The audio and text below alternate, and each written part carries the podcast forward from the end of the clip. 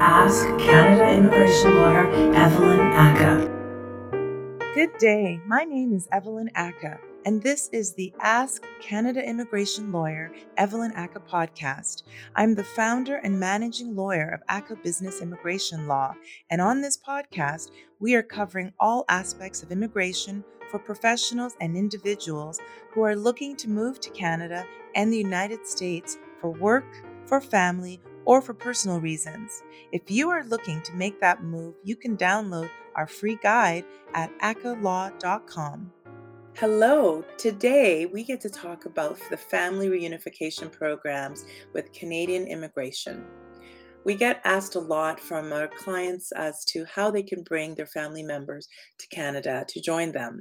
And so, this, even though we do lots of corporate immigration at Ackah Law, we also do a significant amount of family sponsorship applications. So, today on our LinkedIn Live, I'm going to review some of the options and categories so that you understand better how it is that you can be reunited with those that you love that are out of the country. The first and most common application we do here at Ackah Law is the sponsorship application for spouses, whether they're common law or they are um, married or they're same sex common law or married in Canada.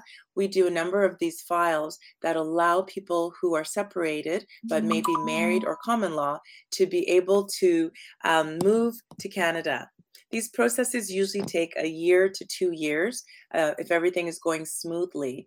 And we have to really prove the relationships are legitimate, they're bona fides, and that this is a true marriage or common law status based on love as opposed to some other reason. So once we can prove that, we do the mm-hmm. application fully and then we're able to submit it. And as I said, it's taking about a year to two years, depending on the country that people are coming from. Um, what's so great about the family sponsorship for spouses is the government has really been focusing on ways to bring um, their spouses together. They're focusing on reunification because it's very difficult to be separated when you're married to somebody.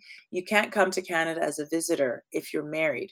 So the government knows if you're married, your intention is to come as a permanent resident. And so they will not give you a visitor visa once they know you're married or have a long term common law relationship. So the spousal sponsorship is critical.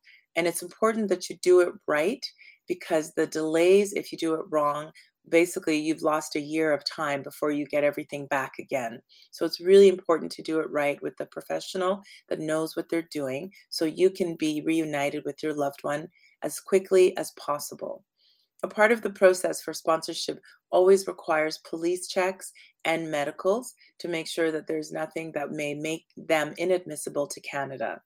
And then um, you also, with the spousal sponsorship, what's good is you don't actually have to prove you have a certain amount of income. There is no low income cutoff when it comes to spousal applications.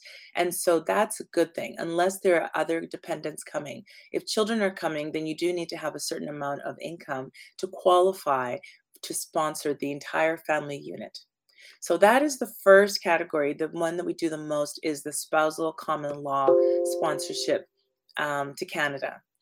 There are two different places or ways that people can come in. If the spouse is in Canada already, you can do an in Canada application and then you're able to get a work permit for your spouse, usually within six months, if we submit it at the same time we do the PR application.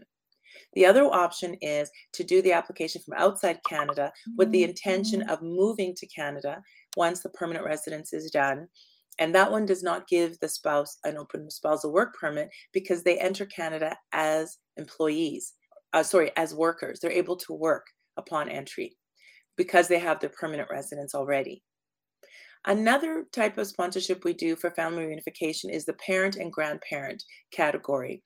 This is one that is um, based on a lottery and it's very difficult to get. It could take people anywhere from three to five years to get selected for this category. So it's not fast.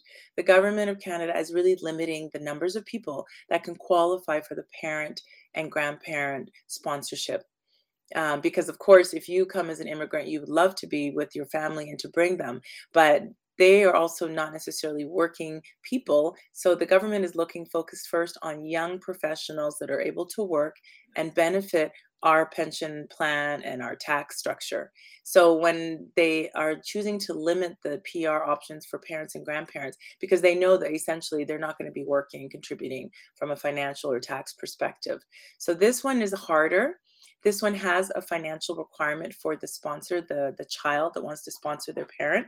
And if the, the child already has children and a spouse, and then they want to bring both parents, they need to have a certain amount of income to be able to show that they can support the parents when they get here as permanent residents. So that one is based on looking at anywhere from fifty to eighty thousand dollars annual salary to prove that you can support the the parents that are coming as your dependents. And as I said, this process isn't fast because it is based on a lottery, so you can get ready. But the government through the year might open the gates once or twice a year. And um, our experience is it gets filled up within like two minutes. So it's not um, it's not really feasible. But a lot of times people also will try to bring their parents while they're waiting to be permanent residents under the super visa category. This is the category that you can bring your parents as long term visitors. They can stay in Canada and it can be extended you know two years and then another two years and up to eight or ten years. So they can be with you while you're waiting to try to qualify for the permanent residence. The only downside to this is they do not get medical coverage in canada. So the cost for benefits um, medical benefits is quite high. The older um, your parents are and so you'll be incurring those fees as well as being able to show you can support them. Another category for sponsorship is maybe if there's only one orphan child left and you can sponsor a brother or a sister, a sibling, if there's nobody else left in the home country and they are basically orphans, the parents have died and there are no extended family and all the siblings are out of the country, that's one of the categories you can use to sponsor uh, a sibling in the past there used to be many more options for sponsorship of family members but it's been very very limited over the years.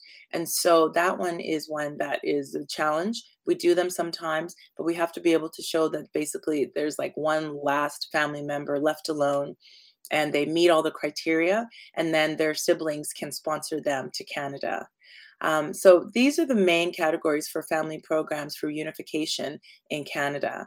Um, if you have any questions at all and you'd like to learn more to see if you're eligible to sponsor your family member to Canada, give us a call and we'd love to set up a discovery call to see how we can help you to make this decision before you get started. Let us help you do it right. Thank you so much for joining us today. Take care. Bye bye. That's it for the show today. Thank you to everyone who tuned in.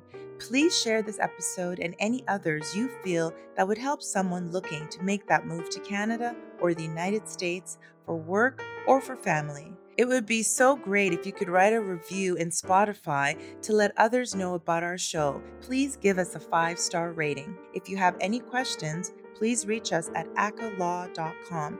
That's A C K A H L A W.com. Or call our main office in Calgary at 403 452 9515. Have a great day. Thank you. We look forward to helping you cross borders seamlessly.